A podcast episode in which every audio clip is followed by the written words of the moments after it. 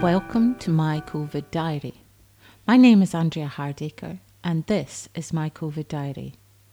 Like everybody else worldwide, I'm trying to get to grips with a whole new lifestyle during the corona pandemic, and I decided to chart my journey here. March 26th, 2020. So I'm a little late with today's diary. It's been such a mixed day that I needed time to gather my thoughts. There's always that little fear at the back of my mind that the diary gets too difficult to listen to as we go through this time together. We're all craving something light and fun. So I'll start with the positives. I woke up to brilliant sunshine today and a world that's fallen silent. Silence is something quite rare these days.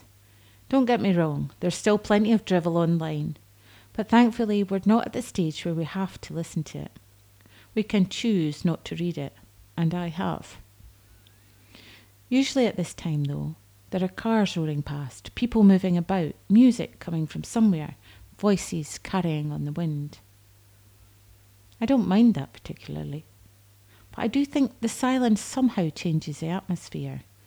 A bit like when it snows and the entire world seems hushed. It could all be in my head, but the air feels somehow purer. I've been working on all sorts of podcasts. I phoned my local bookshop this morning and chatted to the manager about which books could get us through this crisis. I love reading and I love independent bookshops. I know some of my local shops are struggling and felt it would be nice to connect with people via a shared interest. It was an interesting chat.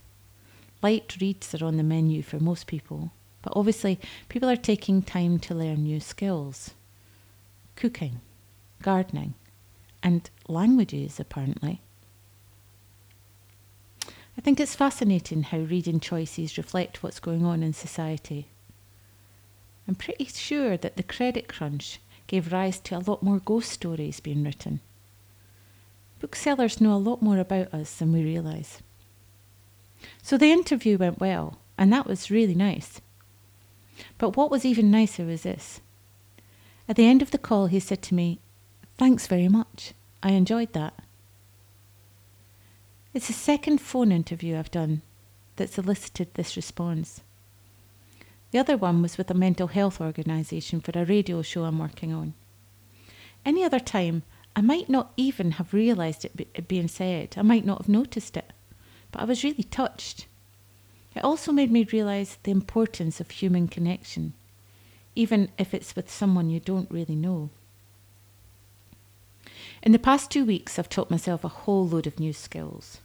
Recording phone interviews with good enough sound quality for radio being just one of them.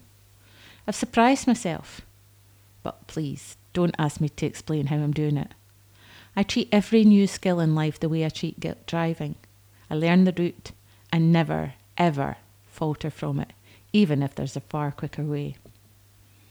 Instructions, especially for technical things, are another one of those things that I struggle with.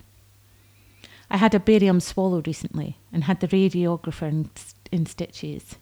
He asked me to put the cup in my right hand and take a drink. Yeah, that took a little bit of time. Then he gave me a series of instructions about when to swallow and how to swallow. I had to say to him, I'm really sorry, but can you say that again very slowly? Because I wasn't really listening. That said, I often think firms should employ me to write their instructions for gadgets or DIY. I mean, who is it that actually put these things together? I can never understand them. I'm pretty certain I could break it down into very simple steps. I'd co- colour coordinate the wiring for a start.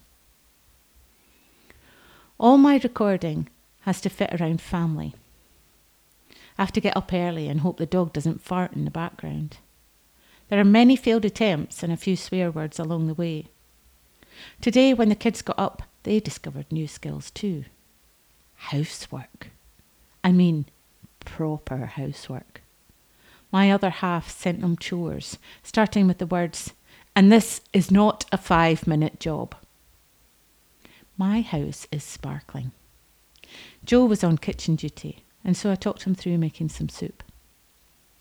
It was fun, apart from I'm not overly keen on drum and bass and techno. Joe has a tendency to make more mess than he's clearing up, but I have to say, the boy did good. I've moaned my head off about cooking and cleaning over the years, but it's those tiny things that are actually helping me right now. Taking my time over things and just concentrating on something that small can stop the kind of thoughts I'm about to share with you. Why share them at all, you might say? Well, this is a diary. It's a reflection of my thoughts. They're not always positive, but sometimes writing things down can help. So as the day, day wore on, it got a little more difficult to stay upbeat.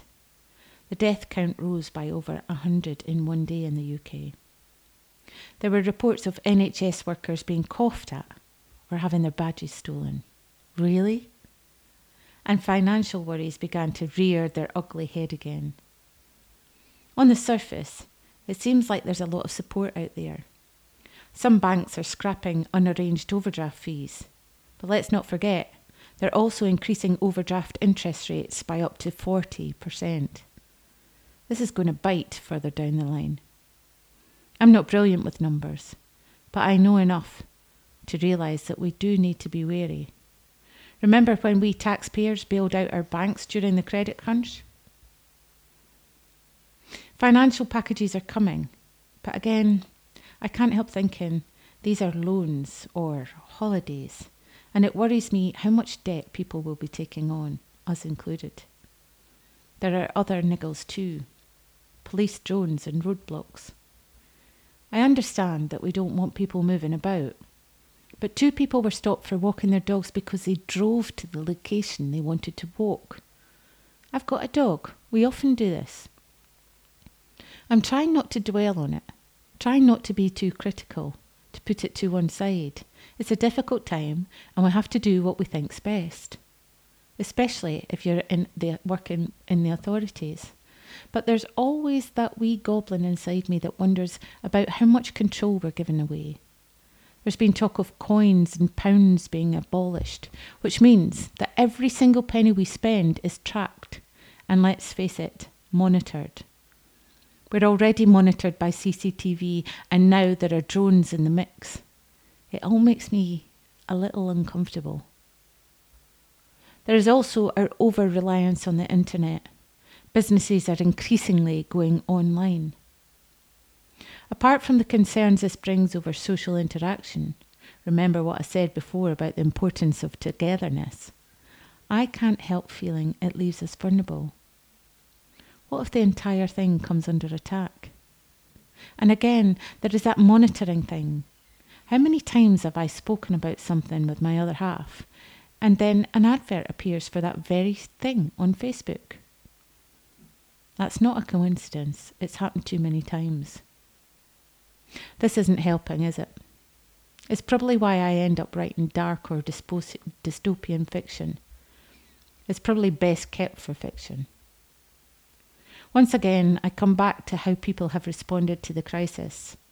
I have to focus on the positives, those coming together, volunteering, the bravery of anyone has, who has to go to work, the skill sharing online, which has helped me make and broadcast this podcast. This evening, NHS workers were clapped from bedroom windows or front yards at 8 o'clock. There's also been some brilliant comedy. Today's was a photo of duck toilet cleaner turned on its side to resemble an actual duck and being fed bits of bread. It's silly, but it's fun. It's enough. Last night, the open mic I usually attend had some brilliant clips too of people sharing music online, and music will always bring joy. As I said on Facebook last week, we won't forget those who came together at this time, and we certainly won't forget those who chose to respond in a different way. When this is all over, those people better hope their money is still worth something because frankly, their reputation is in shreds. And I, for one, will be going to great lengths to ensure that not one penny that belongs to me lines their greedy pockets. But enough with the negative.